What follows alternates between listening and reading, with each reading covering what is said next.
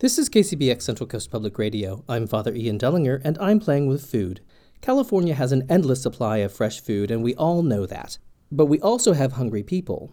Before the pandemic, in San Luis Obispo County alone, one in six residents was living with food insecurity. Now, with the pandemic still with us, that number is much higher. Many of us do what we can to help those who need food. We clear out the outdated cans of vegetables and soups and unopened boxes of dry goods from our cupboards and take them down to the nearest church. No one is answering the door because it's the pandemic, so we leave our generous bag of outdated shelf stable food in the very conspicuous place. When the church staff returns, they will find it and they will distribute it to the needy. Good deed done for the month. Right. But what about fresh food? Just as one cannot live on bread alone, one cannot live on outdated canned goods. And we are surrounded by fresh produce all year round. So, how do those living with food insecurity gain access to the bounty they see all around them? Well, there are hundreds of people in your neighborhoods who are helping make that happen. And it starts and finishes at the food bank. I'm Willie. I am the food rescue programs manager here at the SLO Food Bank. Food rescue, why does food need to be rescued? We live in a land of agricultural abundance in SLO, so one of our food rescue programs focuses on rescuing produce that gets left in the field. So growers, if they overplant, which is pretty common, or if they simply can't sell or market some of their produce, we're there to rescue that. The other side of our food rescue programs is grocery rescue. So that's grocery stores, little markets, as well as just general food producers. They're always going to have some extra near date stuff that they're going to need to offload when they get new product in. So that's where we come in to make use of that stuff. The farmers and growers sounds pretty straightforward. Mm-hmm. How does it work though? Like do they say come in when our pickers are there? Typically, we're not really working with their crews around. They're usually done with the field by that point. We're there right before they either till or pull the rest out. We're going through while the field is still intact. We don't often harvest from the ground just as a best practice for food safety stuff, unless it's obviously something like potatoes, those grow in the ground grocery stores. How do you know when to go into the grocery store? We actually schedule recurring pickups from these folks. We'll talk with the local managers there and schedule, like, you know, whatever day of the week. And basically, they'll offload anything to us that is still edible. This is not only produce, it's also a bunch of shelf stable goods, it's non food, tons of different stuff. By the time produce gets to the store, it's already halfway through its life. And then by the time they're offloading that to us, it's a much smaller quantity that we're receiving through retailers. But we have such an immense abundance here. We have a lot of commercial farms. There's a lot more left in the field than there is left at the grocery store. We coordinate with the farm manager and we'll send out a group of however many volunteers is appropriate for that, whatever the crop is, how much there is, how much we can use here at the food bank. After everything is harvested, the truck gets loaded up and typically for larger quantities we'll come back to our main warehouse here in SLO. And then there's a bunch of different ways that food can go out and be redistributed throughout the county. We have a produce line set up where we have volunteers pack bags of fresh produce. So at our food bank distributions, and those are public sites throughout the county, we'll hand out a bag of dry goods and a bag of produce. So it's really cool because we have our staple goods ordered through California Association of Food Banks, so like potatoes, onions, things like that, just to maintain some sense of consistency and then we can supplement with like really cool stuff. So we might get kale. We were just doing carrots this past week, but then we also get things like strawberries and avocados. It's really cool to see that we can actually connect people with like these really awesome specialty crops that grow locally in these produce bags. It's not just like potatoes and onions. Those will go out uh, with our drivers to these distributions in neighborhoods.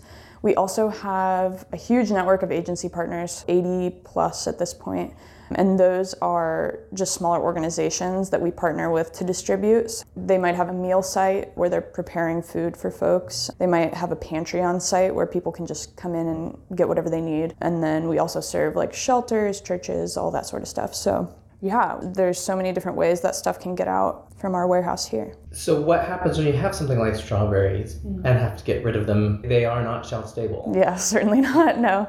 Luckily that stuff goes pretty quick. It's like nobody's going to turn away a bunch of strawberries. So luckily when we get something like strawberries or blueberries or avocados, it's a rarity that we're unable to get them to people who want to eat them. That's great. So can we go see the produce line? Yeah, totally. Great. Yeah. yeah. Here's our produce line.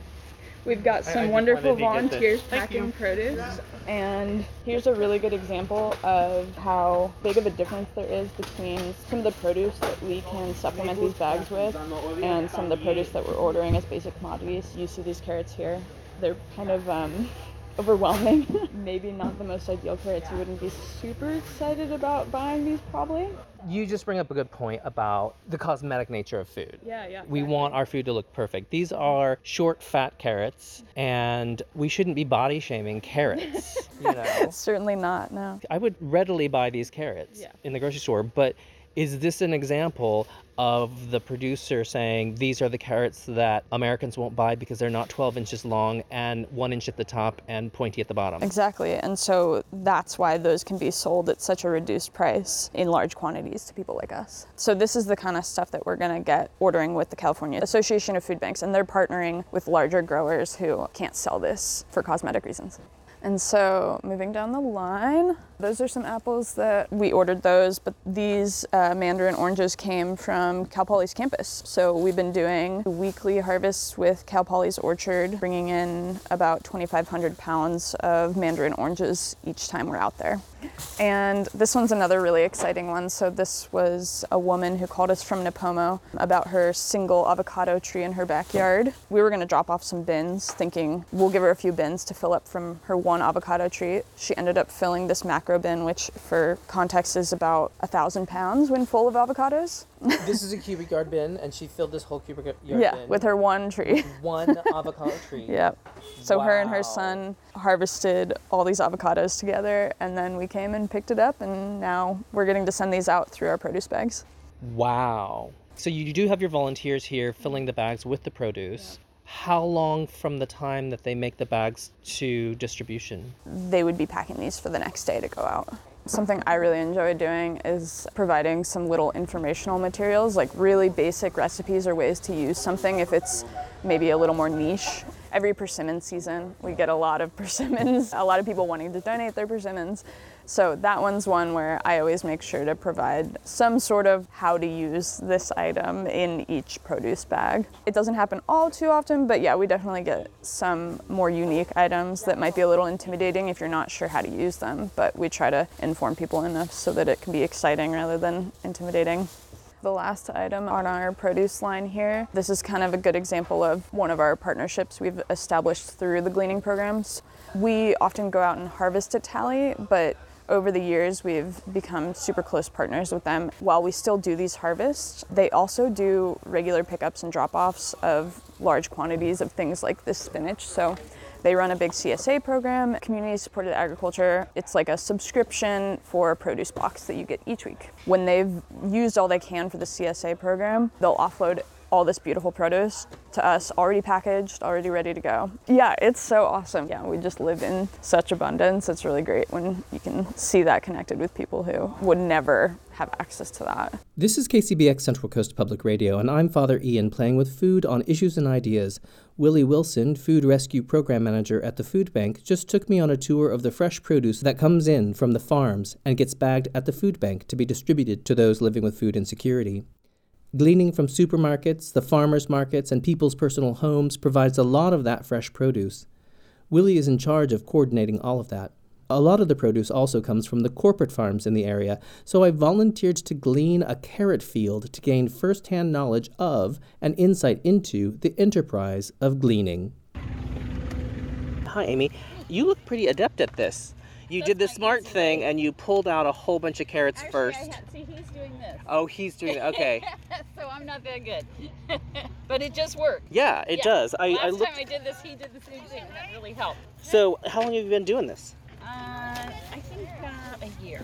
The one that I did that was grapes from North County, from Paso. So it was hot and they were really heavy. Farm workers, I give them all the credit in the world because that is the hardest job to do. Very difficult and got to be physically fit to be able to do it.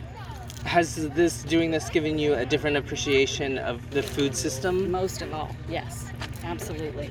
And what we can do to make it so that everybody has an equal opportunity to get fresh fruits and vegetables, which is really important for everybody.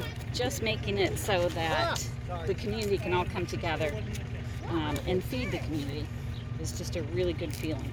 It's a benefit for everybody. Any of this farm labor is, you just can't wrap your brain around how hard people work to bring us food. We do this for two hours, and I'm exhausted after two hours. I can't imagine 10 hour days. And I can't imagine trying to run because you're trying to make more money, so they're running to drop things off, and really a testament to the hard work of farm laborers. Ann Kettler. Carolyn Brunel. Megan Basil. What brings you out here today? I just really enjoy coming out for the community and feeling like we're doing something good to help people who are in need. I have been doing it since 2017, so five years, and I'm coming up on my 250th glean. 250. so you've probably seen a lot of fruits and vegetables. I've seen blueberries, I've seen kale, a lot of citrus, squash, apples. apples. I do a lot of apples. We've done kiwis and Nipomo, so I just love getting out and getting my hands in the dirt. I grew up in the Midwest and we always had a backyard garden and we always planted more than we ate. We gave to neighbors and my mom canned and everything else. So I thought this is a great program. I would say that it helps me understand that there are unequal opportunities for food access, not just locally but globally. I look at things so like big picture that you don't really recognize sometimes that something's happening where you live and locally. When I started doing this in high school, which was about seven years ago, I kind of wasn't as aware of things that were happening here in SLO County. And so when I started getting into this a little bit more and then going off to college, it kind of really opened my eyes that there are bigger and more really, really important issues that are also happening where I live. Not only where I go to school, but also where I have grown up. That's kind of how that has helped me understand the food insecurity that not only are there ways to temporarily alleviate what we can, but at the same time, it's helped me understand that there are also deeper, like root problems that we can also work on as well. When you come out and work and you're picking something like snap peas or green beans, that um, or strawberries and blueberries, our food is so inexpensive when you look at the amount of materials, time, and labor. To pick a pound of green beans should cost more than $1.99 or 99 cents on sale just because it takes so long and it's so labor intensive. We really are spoiled here with the cost of fresh fruits and vegetables. Yeah, and I was thinking about the waste issue.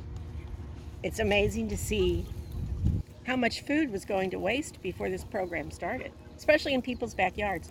You drive around all over the county and you can see these beautiful lemon trees and orange trees, and then you see all this stuff that's on the ground because no one came out and harvested it or they didn't understand when they planted it how it all comes in at one time and you're going to end up with 50 lemons instead of just a few every now and then. The program was started 10 years ago to actually go into people's backyards and help rescue that unwanted fruit and vegetables was it's it's it's a cool program because of that. Because again, this you can feed a lot of people with the food that was going to waste. Well, just one of these milk crates full of carrots can feed. If you ate a carrot a day, that's that's a lot. That's a year's worth of carrots right Yes, there. yes. Exactly. Have you tasted a carrot yet? They're delicious, pulled straight out of the ground. Okay. Just rub it on your jean. There you go. Okay.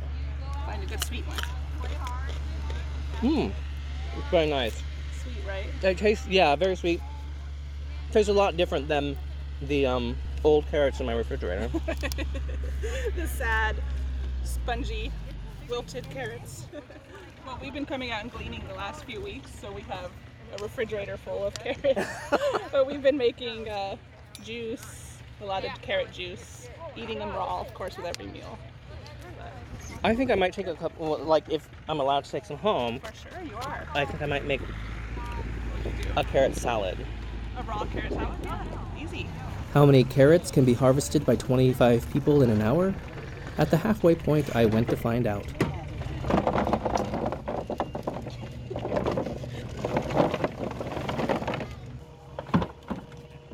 So right now, 80 pounds, seven of them, and eight, nine. Nine times eight, 720 pounds so far. That's, that's got to be pretty close to what it is. By my estimate, the volunteers gleaned about 1,500 pounds of carrots rescued from this field. The GleanSLO volunteers went out several times, so that's a lot of carrots that got rescued and redistributed. You are listening to Issues and Ideas on KCBX Public Radio. I'm Father Ian out in the middle of a field where GleanSLO volunteers are rescuing carrots for the food bank. Watching these 25 volunteers pull carrots from the ground for two hours and looking at a field that will never be fully harvested got me wondering why the farmer would leave so many carrots in the field. Surely she would just sell them. So I had a conversation with the farmer. Andrea Chavez, and I am the creator and manager of the Talley Farms Box program. Okay, so what does that have to do with the food bank? We grow items just for the boxes. We always want to have more than we need. So, what we have left over in the fields for the box program, GleanSLO comes out and gleans the extra product. Our main farm that grows for wholesale customers, they also donate every week so much product to the food bank. So I was out here helping glean this carrot field, which is now just soil, Yeah. empty soil. What's the story behind this carrot field and, and why did GleanSLO come in? We grow what we estimate we'll need for our boxes. So we want to grow more than we need, a little bit more. Our box count goes up and down and fluctuates weekly, monthly, seasonally. So if we underestimate or overestimate, we have extra product. In this particular field, because it's a weird shape, also, they planted extra. Now, when I tell my production manager what I need, I have a spreadsheet that has a whole wish list on it. Like, this is what I want at this time of year. For the month of March, I want two weeks worth of carrots, and then I don't want any carrots. Then I want two weeks of carrots, and then I don't want carrots. And then I want two weeks worth of carrots, and then I don't want carrots. And the reason it's two weeks at a time because we have a lot of members that get their box every other week. So if we have a product two weeks in a row, they'll be sure and get their carrots. So he plants accordingly to my wish list. But Mother Nature doesn't always work with us correctly. So I can have two lots of carrots run together. If it gets warm, the second lot may come early. If it's cool, of course, the first lot may be late and run into the second one. That particular time, all those carrots ran together. And we had carrots in our boxes for three months, every week. And so it was just too many carrots. And of course, the older lots were getting too mature. And this is where GleanSLO came in, and, and we dug up the carrots for them, and they came out here. And they took the tops off, which we bunch them for our boxes, but they took the tops off and put the carrots themselves in their totes and hauled away thousands of pounds of carrots. So, as a farm, especially for our box program, GleanSLO is very important to us. They take our extra product. A lot of the cost of growing and farming is in labor. And so, if we don't have to pay our people to harvest the crop, that's a huge part of the cost is harvesting it. So that's where the volunteers come in and they harvest the extra product that we have. Surely you could have gotten some profit out of that. For our box program, we grow just for consumers for our boxes. So none of these carrots could have gone to wholesale? No, I don't have that outlet. If I sold it wholesale, they would have to be very straight, beautiful carrots. Not concerned with flavor at that point, but just how they look for retail. And they would have to be boxed as a 24 count bunched carrot. They would have to be labeled with a specific UPC code on the label. The box itself would have to have certain labels on the box so you could trace back to which field and who harvested it and the date it was harvested. For our box program, we harvest in use, reusable totes that are then sanitized before they go back out in the field. I don't have carrot boxes. I don't have the right boxes to sell, and I don't have enough.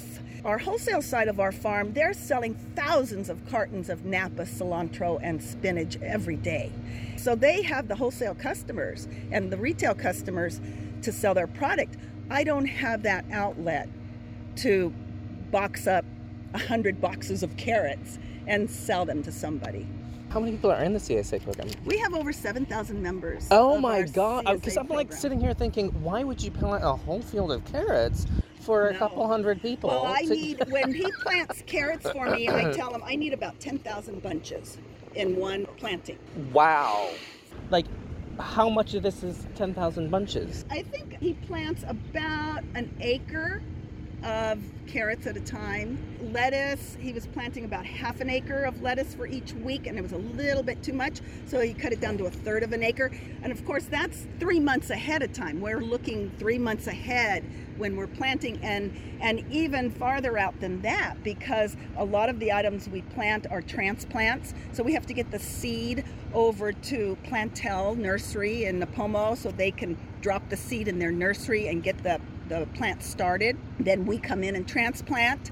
So I tell my production, my organic production manager, when I want it, and then he works backwards from there. We grow over 40 different items for the box program organically. He has to juggle certain areas of his field and rotate the crops correctly. About 50 organic acres is dedicated to the CSA program that we grow here. So the food bank for good sized growers is really a super outlet for us.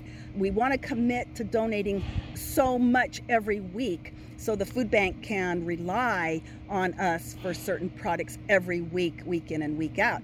But then many times we'll have excess. It gives us an outlet and we appreciate that. My program here at Talley for the Talley Farms Box program, we need GleanSLO and the food bank as much as they need us as suppliers. You are listening to Issues and Ideas on KCBX Public Radio. I'm Father Ian, learning about how Glean Slow rescues food from produce growers and distributes it through the food bank. During a different segment, I stumbled upon another partnership through which GleanSLO is getting fresh produce to feed those living with food insecurity from a very unlikely place a vineyard. Christian Rodriguez. I'm the assistant vineyard manager at Chamisal Vineyards. We are not looking at vines. We are looking at rows of kale, broccoli, and onions and zucchini. What is this? So it's a piece of the vineyard that reached the end of its life, and we decided time to, to pull it out. And instead of just jumping right back into a vineyard, we decided to leave the ground fallow for a period of time. Meanwhile, we are using it as kind of a community garden. And we've partnered up with the SLO Food Bank and developed a plan of different produce items that they would like us to plant and that they could take, and we can help fight the battle against hunger. So the entire piece that's planted is is one acre. Half of it is three different varieties of bush beans, and then the other half is a mixture of leafy greens, brassicas, and odds and ends that we piece together. Zucchini, garlic, onions, three different types of peppers, celery, kale, two different types of lettuce, and about six different varieties of brassicas. A special variety of kale lacinato. Not too familiar. Honestly, a lot of these were donated. I'm a grape grower, not a vegetable farmer, and so I'm just seeing them as they come up and trying to identify them as they kind of mature. Yeah, you're a grape grower, and I'm assuming that your educational background as well as your vocational background is in grape growing. So, what kind of things are you learning? Oh, all the different things. I mean, how to irrigate, how to develop the land, different pests, you know, that we are not used to battling, how the plants mature and when is the correct time and how to harvest them is also another thing that I'm learning. So I find myself now in uh, produce sections of stores checking out how things are packaged. But we're learning. It's been fun. The plant material was donated by Plantel Nurseries in Santa Maria. The irrigation supplies, the majority of it was donated by Irrigation Design and Construction based out of Santa Maria as well. We also partnered with one of our neighbors, Zach Nichols, who runs Two Peas in a Pod Farm. Where he lent us his tractor, helped me out with the layout and the design, and actually supplied us with these beans.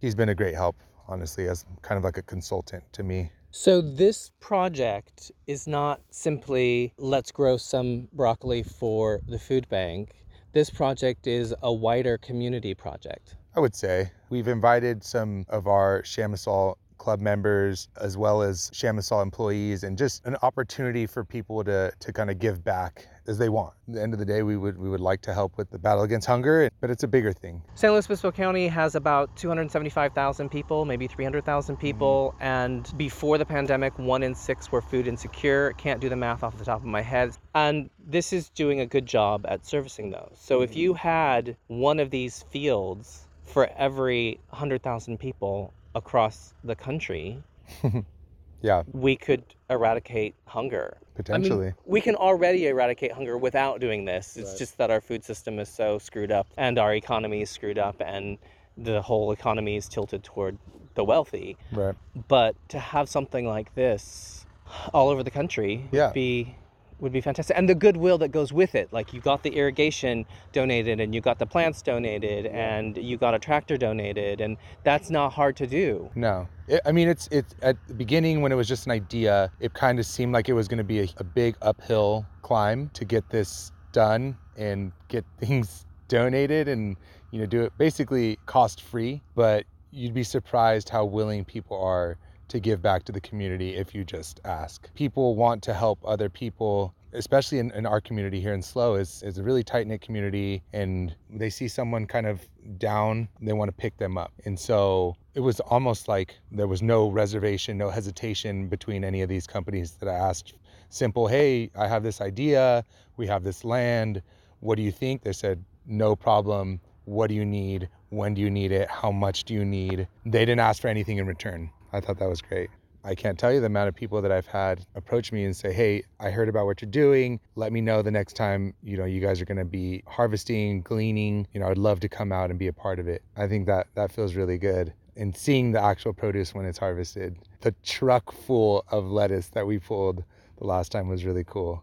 I would love to connect with the people that are receiving the produce maybe. I think that would be great, you know, just to see the smile and see everyone receiving the fresh produce and you know, maybe doing a meal together or something. You know, maybe that would be cool. We can do a dinner out here in the field. And yeah, I, I would love to continue to do this. I think it's a great project. It's been a lot of fun. I want to be at that dinner table or even in the kitchen to prepare and serve the food to the growers, volunteers, and recipients. Willie, Christian, Andrea, their teams, and hundreds of volunteers are making sure that no one in SLO County goes hungry there are many conversations about economics, ethics, and morals that need to be had around the root causes of food insecurity in a region where food is in overabundance and also gets wasted. Willie, Christian, Andrea, and the volunteers all have a keen sense of a personal obligation to help solve these problems. They do it with passion. They have to, because it's hard work. This last clip underscores the hard work and the dedication required to make it all happen. So we have a lot of work ahead of us. They've been here for about 15 here. minutes already, like just right here. so it might take us some time to get through this field. There's a lot of beans There's here. so many, and like you can sit like where she's sitting for like 10 minutes and just not move. That's a commitment. I mean, like, yeah. like. I know this is a stupid question, but are you just very grateful for your volunteers? Oh my god, yeah. Totally and you know they obviously come back because they love it. It's great to be out here but we totally could not do anything of the sort without all these volunteers. So here we are in this field of beans are they all going to become harvest ready at the same time? Are you going to be out here for days? We'll be out here for days, or more realistically, weeks, just so we can stock our harvests with volunteers. We'll do kind of a succession every week, maybe one or two harvests, and luckily these will hold on, and they're hardy, so they'll hold on for quite some time through the summer. Wow. I've been out here before, obviously, and I've seen this, but it didn't really connect in my brain just how much labor would be involved in harvesting this bean crop. Yeah. Did you have an idea? Have you have you done beans before? Yeah, I've done beans. There's a few crops like this that I think are really eye-opening. So something I talk about a lot is like the value of a program being a lot of value for the volunteers and that you get this education of understanding why you go to the grocery store and raspberries are $6 a pint. Like you totally understand that after you had to sit in the same spot for 10 minutes to get you know, a very small quantity of berries. And I think it's the same for beans, which is a little different than berries. You don't often encounter like prohibitively expensive beans, but I think it really shows you the labor that goes into harvesting food in general. I'm just I I'm just I, I'm kind of overwhelmed, and this isn't it isn't even a supermarket sized field. Yeah, no, nowhere near. yeah. Wow. Yeah, this is like a hobby field. and it's still, this is going to be hours and hours. Crazy. Yeah. Wow. This is KCBX Public Radio for the Central Coast. I'm Father Ian, and I'm playing with food.